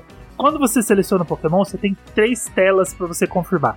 Você fala assim, você tem certeza que você quer trocar esse Pokémon? Sim. O jogo está sendo salvo, você vai trocar esse Pokémon, aperta um botão. Se você desistir da troca, você pode apertar o botão não sei o que, confirma um outro botão. Volta pro menu, volta pra tela de jogo. Aí aparece uma notificação na tela, aí você tem que apertar um botão, ele te joga no menu online de novo, e você tem que clicar no Surprise Trade de novo pra fazer uma troca. Isso é pra fazer uma troca. Sendo que o Surprise Trade devia ser assim, Surprise Trade, escolhi o Pokémon, foda-se, já foi. Sabe, se você escolheu o Pokémon, azar seu, cara. Se você escolheu o Pokémon errado, tenta com... pegar ele de volta depois com outra pessoa. Tinha que ser assim, escolhi o Pokémon, a, bo... a Pokébola voa pra cima... e já vem outro Pokémon pra você. Pronto. E Surprise Trade tinha que ser um botão pra você mapear em um dos botões do Switch. Pra você fazer instantaneamente. É uma coisa que eu, eu, eu curti. Eu adorava o Wonder Trade do X Y. É, sim, então, quando muito, eu vi, sempre adorei. Muito legal. Eu já dei muita sorte nessas coisas também, assim, em outros momentos. E aí nesse eu fui testar logo no início do jogo, assim, né? Eu fiquei testando, só que eu achei tão lento... né, um ritmo tão arrastado pra você fazer simples trocas, assim, uhum. que eu falei, ah, tá, beleza, já fiz o suficiente, é isso aí, e aí eu não voltei mais, assim, sabe, tipo, não fiz de novo, assim. É, é cansativo, é, é cansativo você fazer. Eu tinha esquecido, eu tinha isso, sabe, você tá falando agora, aí que eu lembrei, ah, é verdade, tem isso mesmo, poxa. É cansativo, porque coisas que eles colocam em, uma co- em um menu, eles não colocam em outro, por exemplo, quando você termina uma Surprise Trade, ele pergunta se você quer fazer outra. Aí você vai fazer todo o procedimento de novo, mas você pode selecionar. A Terra Raid, não.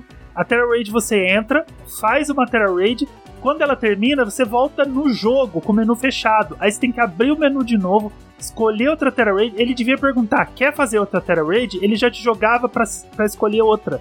Aham. Uhum. É. Sabe? Quando você tá no menu de Terra Raid, não aquelas que você encontra sim, no mapa. Sim. Quando você tá no menu de Terra Raid, ele já devia deixar você fazer várias seguidas, sem voltar pro jogo. E aí você faz quantas você quiser e só depois você volta pro jogo. Mas não, ele te, volta, te joga de volta no jogo com o menu fechado pra você abrir tudo de novo. Então é um monte de problemáticazinha que ela já tinha corrigido no Arceus, mas a que mais me irritou é você não poder capturar o Pokémon sem entrar em tela de batalha. Que isso tinha no Arceus, tinha a opção é, capturar direto ou entrar em batalha. Né? Uhum. Capturar é só você jogava a bola e ele já era seu. É, isso... Eu... eu achei sacanagem eles terem tirado, porque eu, ach- eu gostava muito disso. É, eu acho que eles tiraram isso por, por uma questão de história mesmo, assim, tipo, eu acho que nos primeiros jogos, oh, nos primeiros jogos, no, no Arceus, ele retrata um período da história em que capturar Pokémons não era uma coisa muito comum, sabe? Tipo, a Pokébola era uma coisa meio embrionária ali... e tal, tipo, não existia muito o conceito de treinador Pokémon, sabe? Então hum. eu acho que capturar daquele jeito no Arceus faz sentido, tipo, era a forma... Eles tinham medo de se aproximar do Pokémon, né? Tinham medo de entrar em combate com o Pokémon. Aí eu entendo, assim, apesar de concordar com você que a mecânica é muito legal e faz falta, eu acho que eu, eu entendo a cabeça dos caras por não terem levado hum. isso adiante, sabe? E aí eu não me irrito tanto, sabe? Tipo assim, tá, beleza. É, é, é aquilo que eu falei. É uma coisa que você fala, poxa, não tem. Ah, que pena. Só é. que esse lance dos menus, de ter cinquenta menus pra chegar no é, lugar, aí não. sim você tá é, tirando coisas de qualidade de vida que já tinham sido implantadas e você simplesmente esquece, sabe? Tipo, ah, é. porra, vamos voltar pro sistema antigão de clicar em cinquenta menus, de apertar cinquenta botão pra sair de uma batalha. Sim, é horrível. Sabe? Pra evoluir um bicho. Apertar cinquenta botão, mas aí, beleza, a gente, a gente releva isso. Mas explorar aquele mundo é uma das coisas mais legais que eu já tive em Pokémon, sabe? Uma das experiências mais legais que eu já tive em Pokémon. Tem muita coisa que eu não sei o que, que é. Tem aqueles cajados que ficam presos no chão, que até agora ninguém soube me explicar o que, que é aquilo. Que é... Você já, já achou algum? Já, eu, já, eu sei o que, que é. é mas... Eu não sei. Ele fala, ele desaparece, né? Você fala, ah, quando você tocou nele, ele desapareceu. E aí eu ainda tô tentando descobrir o que que é. Achei uma meia dúzia. Não, eu não achei. Vou te dizer ou você quer que eu diga o que que é? Cara, eu achei... No, teve uma hora que eu achei numa parede uma bola gigante presa com quatro correntes. Ah, isso é outra parada que eu... Isso eu não sei o que, que é. Tem a ver? Tá ligado? Não, não é a mesma coisa, é outra coisa, mas eu não tá, sei o que então é. Tá, então deixa, deixa eu vou descobrir. É, eu achei que tava interligado, eu achei que eram duas coisas interligadas.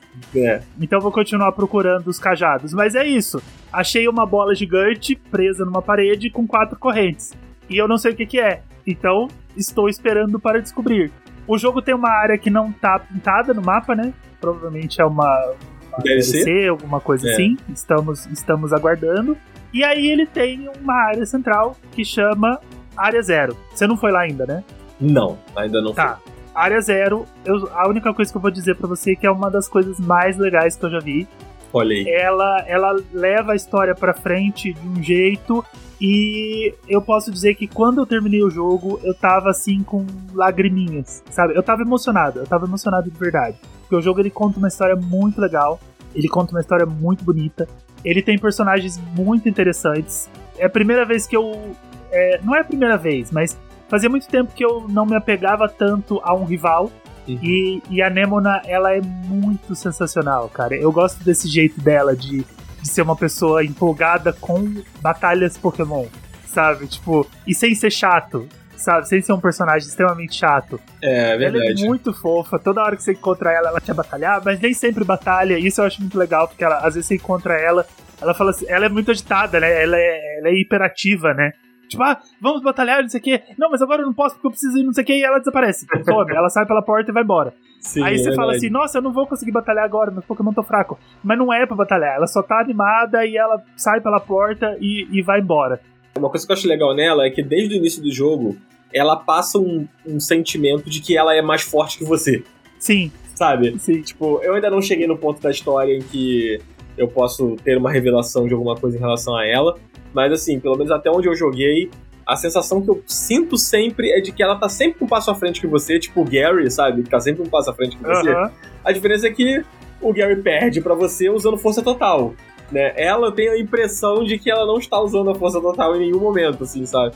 E eu acho isso maneiro, assim, eu acho que, tipo... Quando, no início, logo no início do, iniciozinho do jogo, acho que isso não é muito spoiler, assim... Ela, ela meio que te recebe como uma aluna que já é da escola. Sim, e isso é legal. Ela é mais velha que você. Então, ela, ela te trata não como... É, assim, não é aquele lance tipo, ah, eu sou mais velha que você, eu sou melhor. Ela te trata como um irmãozinho mais novo. Ela tem um é. apego por você, ela tem um carinho por você. Apesar dela ser a sua rival, né, entre aspas, a pessoa que vai sempre querer batalhar com você... Ela te trata como se você fosse um irmão mais novo. Ela cuida de você, ela gosta de você. Eu achei isso muito legal. É, e eu acho legal que, tipo... Beleza, você ganha dela, ela perde pra você. Ela deveria ficar puta, sabe? Só que ela não fica.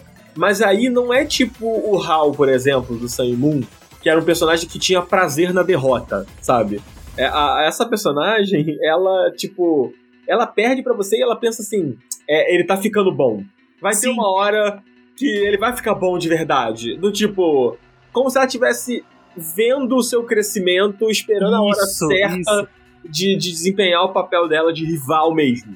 Aham. Uhum. É, porque esse, esse lance do Hal, ele é muito chato, cara. Porque esse negócio de gostar de perder, sabe? É, Porra, é insuportável. Mano, isso não me desce, é isso não me desce. Não, não. Toda vez que eu lembro desse personagem, eu sinto ódio. Porque eu acho ele insuportável. E... Personagens que eu queria socar, ele tá em primeiro lugar, cara. Sim, é horrível. Não, e ele, é tipo assim, ah, que legal, perdi pra você. Nossa, como é bom perder pro meu amigo. Não, não é bom, mano. Não. Você... Tu não quer ser mestre de Pokémon, cara? Pô! O lance da Nemona é diferente. Quando ela perde, ela tá orgulhosa de que você tá bom. É, exato. De que você tá melhorando. Porque, exatamente por isso. Porque ela é mais velha que você e ela tá vendo o seu crescimento e ela, ela já tá passou empolgada. Por isso, né? Tipo... isso, ela já passou por isso. E ela tá empolgada de ver você conseguindo, você conquistando, você se transformando num mestre Pokémon muito forte. Exatamente.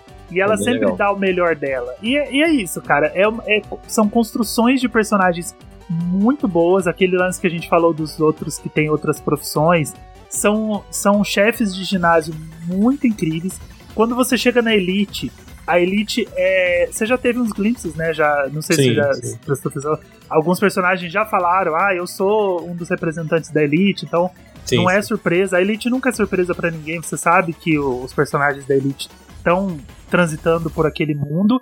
Mas quando você chega na Elite, você tem umas conversas muito legais com alguns dos personagens.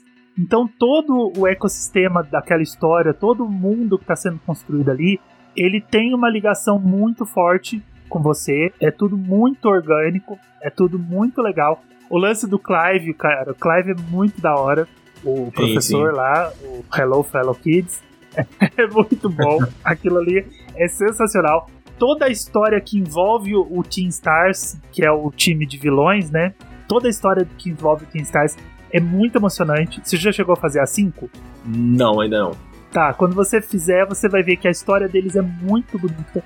É uma história muito legal. Então tudo que é construído ali no, no Scarlet Violet, de construção de mundo, de história, fez com que ele fosse o meu Pokémon favorito. Eu tô, tô vivendo uma experiência que é a experiência que eu sempre quis viver com Pokémon. É, isso é muito legal. E assim, na verdade já dá pra você sentir logo no início do jogo que esses personagens todos que vão sendo apresentados pra você, com exceção do Arven, que é um personagem que no início ele parece ser uma coisa e depois você se surpreende. Sim. Com exceção dele, todos os personagens ali têm uma, uma profundidade de cara, assim, que você já vai sentindo que eles são mais do que eles aparentam ser, sabe? Então, tipo assim, é, é, por exemplo, você falou do, dos caras do Team Star, né? Tipo, o primeiro que eu derrotei foi aquele carinha que... Pô, eu não vou lembrar o nome dele agora, mas ele tem um cabelo grande, assim, uma olheira... É, eu não, não vou lembrar o nome, infelizmente, mas tá, enfim. Sei. Eu não lembro é, o nome também, mas sei qual que é. Ele foi o primeiro que eu fiz, assim, eu acho que nem era pra ter sido o primeiro, porque ele tava bem mais forte do que eu no, no momento que eu encontrei com ele. Mas eu, eu já percebi que ele era um personagem que tinha ali uma motivação e tal. Ele não era só um, um capanga, sabe, da equipe Rocket, uhum. sabe? Ele... Ah, eu, eu quero sequestrar Pokémon porque eu sou mau, sabe? Não, não era isso, assim, sabe? Tipo, ele tem uma motivação a mais ali. Sim. Isso é maneiro, né, cara? Isso é muito legal, assim. É... E, de certa forma, até meio novo, né? Sim, todas as histórias têm um, um, um plot muito legal, um desenvolvimento muito legal. O Arven, inclusive, proporcionou um dos momentos mais emocionantes que eu já tive com Pokémon num geral. Assim, mais pra frente você vai, vai ver o desenvolvimento da, da história do Arven. E ele teve um dos momentos mais emotivos pra mim. Teve uma hora que eu tava... Meu olho tava embaçado com, com algumas coisas que aconteceram ali. E é muito bonito, assim, sabe? Todos os personagens têm um vínculo muito legal com os Pokémon deles. Todos. Você começa a criar um vínculo. Então, porque a gente sempre é, se vinculou aos nossos Pokémon, né? A gente dá nome. A gente fala, ah, eu não vou evoluir esse porque ele é bonitinho. Ah, esse aqui eu vou ficar com ele por causa disso, por causa daquilo. E isso, dessa vez, ela, ela transfere pro jogo como um todo. Então todos os personagens têm um vínculo com um Pokémon específico, com uma, um tipo específico de Pokémon. E isso vai transformando, vai criando um ecossistema muito legal. Vai criando uma coisa muito legal. E aí eu falo, eu dou um veredito que é o seguinte, cara. É o melhor Pokémon que eu já joguei. É um dos, uma das piores experiências que eu já tive, porque é muito problema, é muito travamento. Eu fui jogado pra fora do jogo, eu fiquei travado no momento do jogo. Tem hora que o jogo começa a andar de um jeito assim que... É, não é nem questão de pop-in, sabe, das coisas aparecendo no horizonte. É o boneco mesmo, andando, travado, de ficar parecendo que ele tá fazendo um moonwalking. É muito, muito problema. Então, você já falou isso duas vezes. Como que eu recomendo isso pra alguém? É, eu não recomendo, eu não recomendo, de verdade. Se você não tá seguro de pagar trezentos reais nesse jogo, cara, não pague, não compra, sério, não compra, não recomendo, eu não recomendo pagar trezentos reais nesse jogo. Eu tô adorando, eu me diverti muito, eu tô muito feliz que Pokémon tá assim, mas eu não vou recomendar, não vou, de jeito nenhum, não compra, sério, de verdade. Eu acho, eu acho um absurdo a Nintendo já ter vendido dez milhões desse jogo, eu acho... Eu acho desrespeitoso. De verdade. Eu fico muito chateado. Muito chateado. É, eu, de verdade. Eu, eu concordo. Eu, o que eu penso é o seguinte, tipo... A, so, você só consegue indicar esse jogo pra, um, pra uma pessoa, né? Pra um público muito específico. Sim. Porque, assim, Pokémon é uma coisa que mexe muito com a gente, né, cara? Tipo, as pessoas são fãs desde a infância... É, muitas pessoas que são apaixonadas pela franquia. Cara, tem gente que compra, comprou o D S só pra jogar Pokémon, comprou o três D S só pra jogar Sim, Pokémon. Sim, eu vejo muita gente falando, nossa, eu comprei o meu G B A só pra jogar Fire Red, sabe? Joguei, comprei meu D S só pra jogar Pokémon White. Sim, então é, é, é coisa que vem de console. É, as pessoas é o... compram.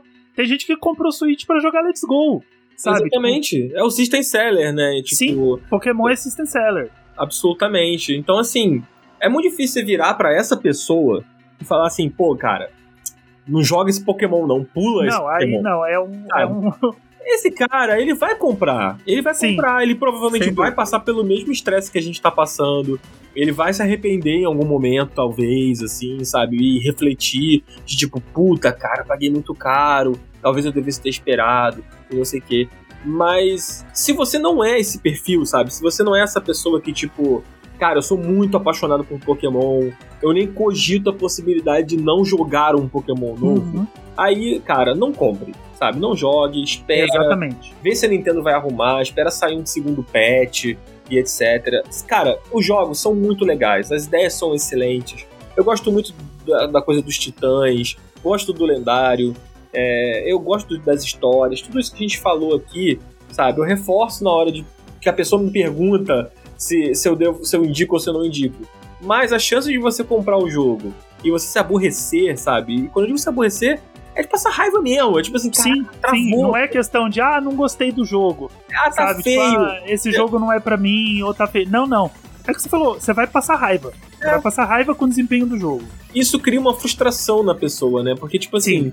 Pô, como eu já falei antes, assim, a gente já comentou aqui, jogo é caro, é difícil você manter esse hobby e etcétera. Então, pô, você às vezes tá aí chegando no final do ano, e aí você, sei lá, você ganhou um dinheiro do seu pai, da sua mãe pra comprar um presente, aí você decide se dar o Pokémon. Tipo, pô, é Natal, é final de ano, festas, etcétera. E o presente que você escolhe se dar é um jogo que pode ser que não entregue a experiência, tecnicamente falando, que você gostaria, sabe? Isso uhum. vai te frustrar, isso vai gerar uma, um, um sentimento ruim em você, assim, e, e é isso que eu, quando eu digo que eu não recomendo, é isso. É porque Sim. é o receio de que a pessoa que tá ouvindo aqui esse podcast passe por isso. Eu não gostaria que ninguém tivesse que passar por isso, sabe? Então, é, é, por isso que eu digo, cara, veja bem os vídeos, assiste as gameplays e tal. É, não é obrigação de ninguém, mano, quando você vai comprar alguma coisa, você ter que ver uma gameplay, você ter que ver um não sei o quê.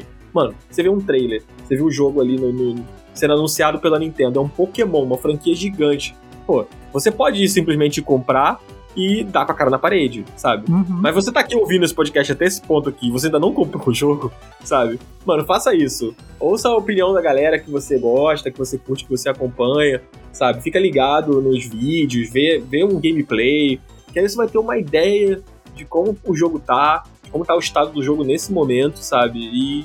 E aí talvez você mude de ideia se você tava muito certo de comprar ou não, assim.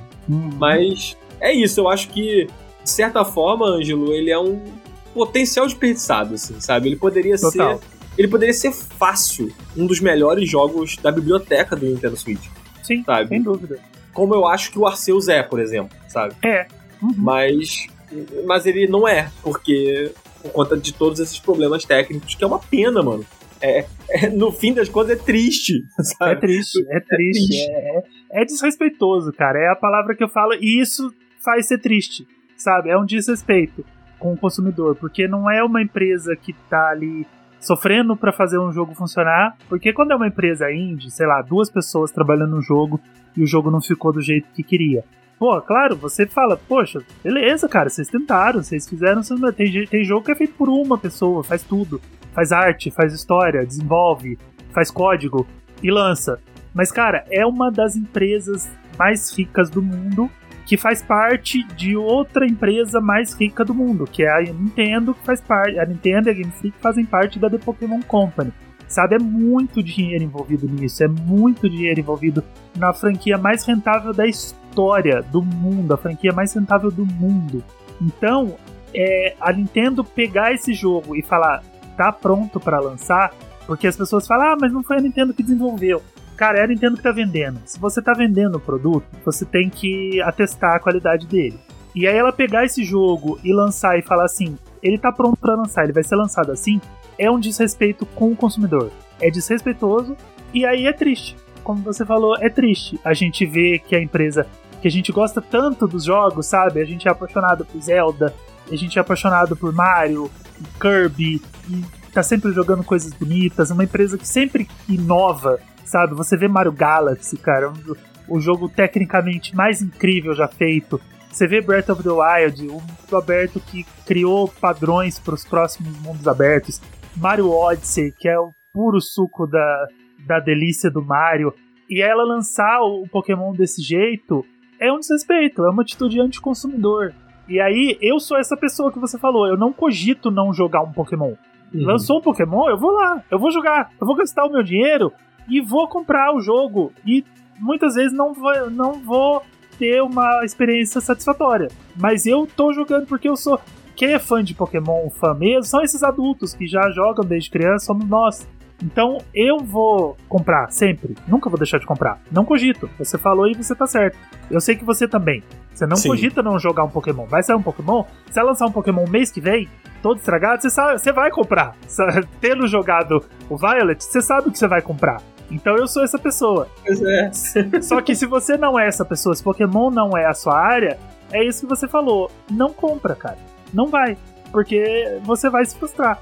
É uma dor de cabeça que você vai criar pra você e você vai ficar chateado. E aí você vai ter que ir atrás de, de formas pra, pra devolver, porque não tá bom.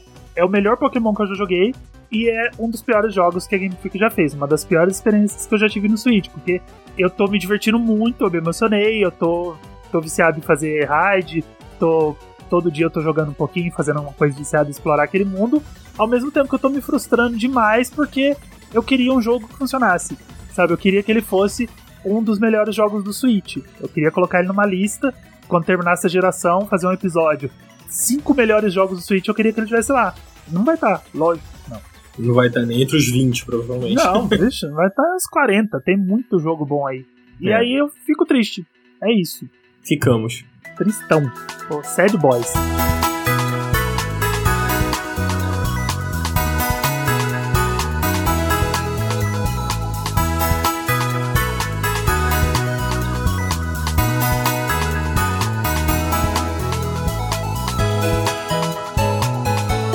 Foi isso, conseguimos, desabafei, cara.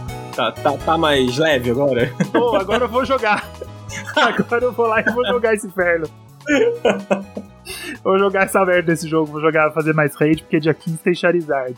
Olha aí, eu tenho que me preparar pro dia quinze, então. Porque... é, só que, ó, pra, pra pegar Charizard você tem que terminar o jogo e fazer uma missão pós-game, hein? Aí, meu Deus, tá bom. Tem que dar uma rushada. Mas se você quiser, eu brindo um e mando pra você. Ah, eu quero. É mais fácil, porque... é, ele só não vai vir com a Tera Dragão, porque não, esse, não o Charizard é. Com o tipo Dragão, ele só é só o exclusivo que você pega na, na raid, porque o Fabiano pegou, aí ele bridou um pra mim e ele veio Fogo-Fogo. O da raid vem Fogo-Dragão. Hum, ah, eu vou tentar, eu vou tentar fazer, vamos ver se eu consigo até dia Vamos quinze. Ver, aí os bridados eles vêm Fogo-Fogo. Ah, é muito jogo, esse final de ano... Olha só, cara, eu não tô dando conta, God of War, eu não sei o que, pô, é muita coisa. Eu não terminei o God of War ainda. Nem eu, eu tô, eu tô, eu, eu tava jogando ele sem parar, né? Meti aí veio o Pokémon. Quase trinta horas em uma semana. Aí veio o Pokémon, tá lá, as mesmas trinta horas. Eu, é. eu não joguei mais ele depois que eu joguei o Pokémon. Nossa, é muito jogo.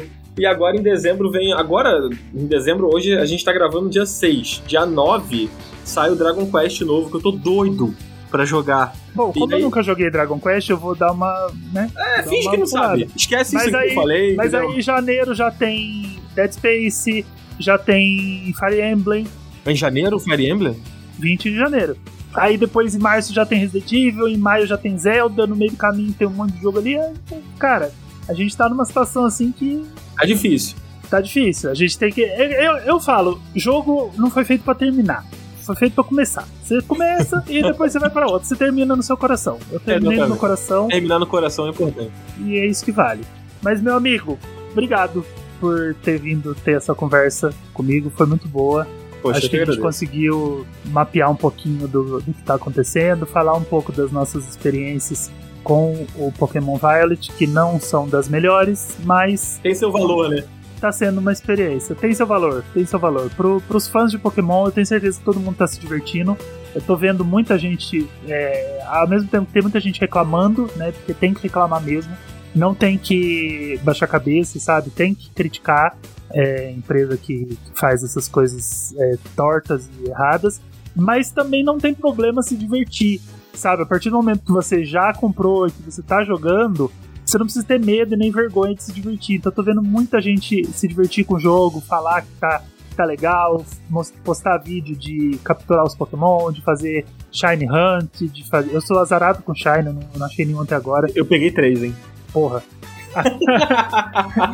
De fazer Shiny Hunt, de fazer raid, sabe? Então tem muita gente se divertindo com o jogo, então eu tô vendo muitas opiniões diversas, de reclamações, de diversão, mas quem tá jogando tá se divertindo, né? A partir do momento que você já é. comprou, eu não, não vou me dar o trabalho de devolver, eu vou me divertir, e eu dá posso, pra divertir. Eu posso fazer um apelo aqui?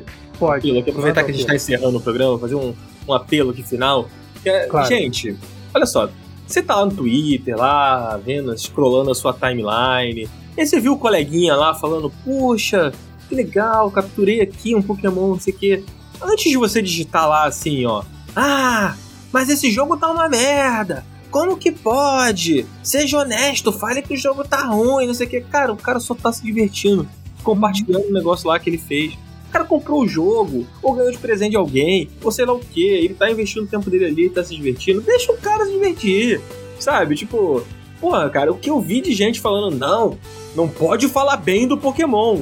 Ah, não pode não sei o que, não pode defender. Ah, mas cadê a crítica? Gente, tá todo mundo criticando. O que mais tem é crítica do uhum. jogo, sabe? Se você quer ver gente reclamando do jogo, é muito fácil, cara. O que mais tem é gente reclamando do jogo. Tipo, eu acho que é, é desonesto a pessoa virar e falar, ah, mas ninguém, tá todo mundo defendendo Pokémon, não sei o que, não sei o que. Gente, não tá. Sabe, não. Os fãs estão reclamando, tá todo mundo reclamando. A partir do momento que a gente já pagou trezentos conto no jogo, eu vou me divertir. Então é um é, tweet pô. reclamando, um tweet, um videozinho que eu peguei, o, o que eu não vou evoluir, o meu foi coco, porque ele fica feio, sabe? Então vai intercalando, que isso, reclama pô. da empresa e posta um videozinho gostosinho, porque isso. tem umas coisinhas legais ali que dá pra jogar. Então o apelo pra esse povo é vão se foderem. Pô, deixa a galera se divertir, sabe? Deixa os garotos brincar, gente. É, é isso, deixa os garotos brincar, pô. cara, porque é, jogo é luxo e se eu já paguei caro, eu vou me divertir. É isso. E aí o próximo tweet eu vou criticar a empresa. Então a gente vai intercalando esse, esse ódio com o jogo que tá zoou, mas eu tô me divertindo. É isso. É sobre isso. Meu amigo, pra quem tá debaixo de uma pedra e não conhece o Up, que, meu, pra não conhecer o Up, cara, você tem que ter nascido hoje. Mas se, se tem um desavisado aí ouvindo, conta pro pessoal quem é você, meu querido Dan, e o que que você faz da vida, que tipo de conteúdo você produz pra essa galera aí? Olha, eu sou o Dan. Primeiramente, muito obrigado pelo convite, Ângelo. Imagina, mais uma vez querido. Aqui é sempre um prazer trocar ideia contigo, ainda mais sobre um tema que eu gosto tanto, e muito obrigado pelos elogios ao Up. Tenho Pô, certeza é que não é exatamente isso. Muito obrigado. Bom, pra quem não conhece, né, eu faço parte do Up, que é um, um grupo de pessoas ali que faz várias coisas. A gente tá fazendo live, a gente tem nosso Instagram, a gente tá fazendo postagens, mas o nosso carro-chefe é o nosso podcast, que sai toda quarta-feira, né? A gente tem lá o nosso financiamento do Catarse, a galera apoia a gente. É, tem sido uma jornada muito legal, a gente se tornou independente esse ano, e a gente tá descobrindo cada vez mais como fazer é, conteúdo e como chegar num, num resultado que a gente fica satisfeito. A gente tem uma comunidade muito legal, então são todos bem-vindos a a conhecer, a ouvir lá. Tem, tem, a gente tá fazendo vários episódios, cobre todos os jogos, todos, né? A gente cobre alguns dos principais jogos, né? O que a gente consegue cobrir, e a gente cobre eventos, cobre tudo. Então fica o convite aí pra galera, né, que tá aí ouvindo, conhecer lá o Up, dar, dar, uma, dar uma chance, que acho que vai ser legal, acho que você vai curtir.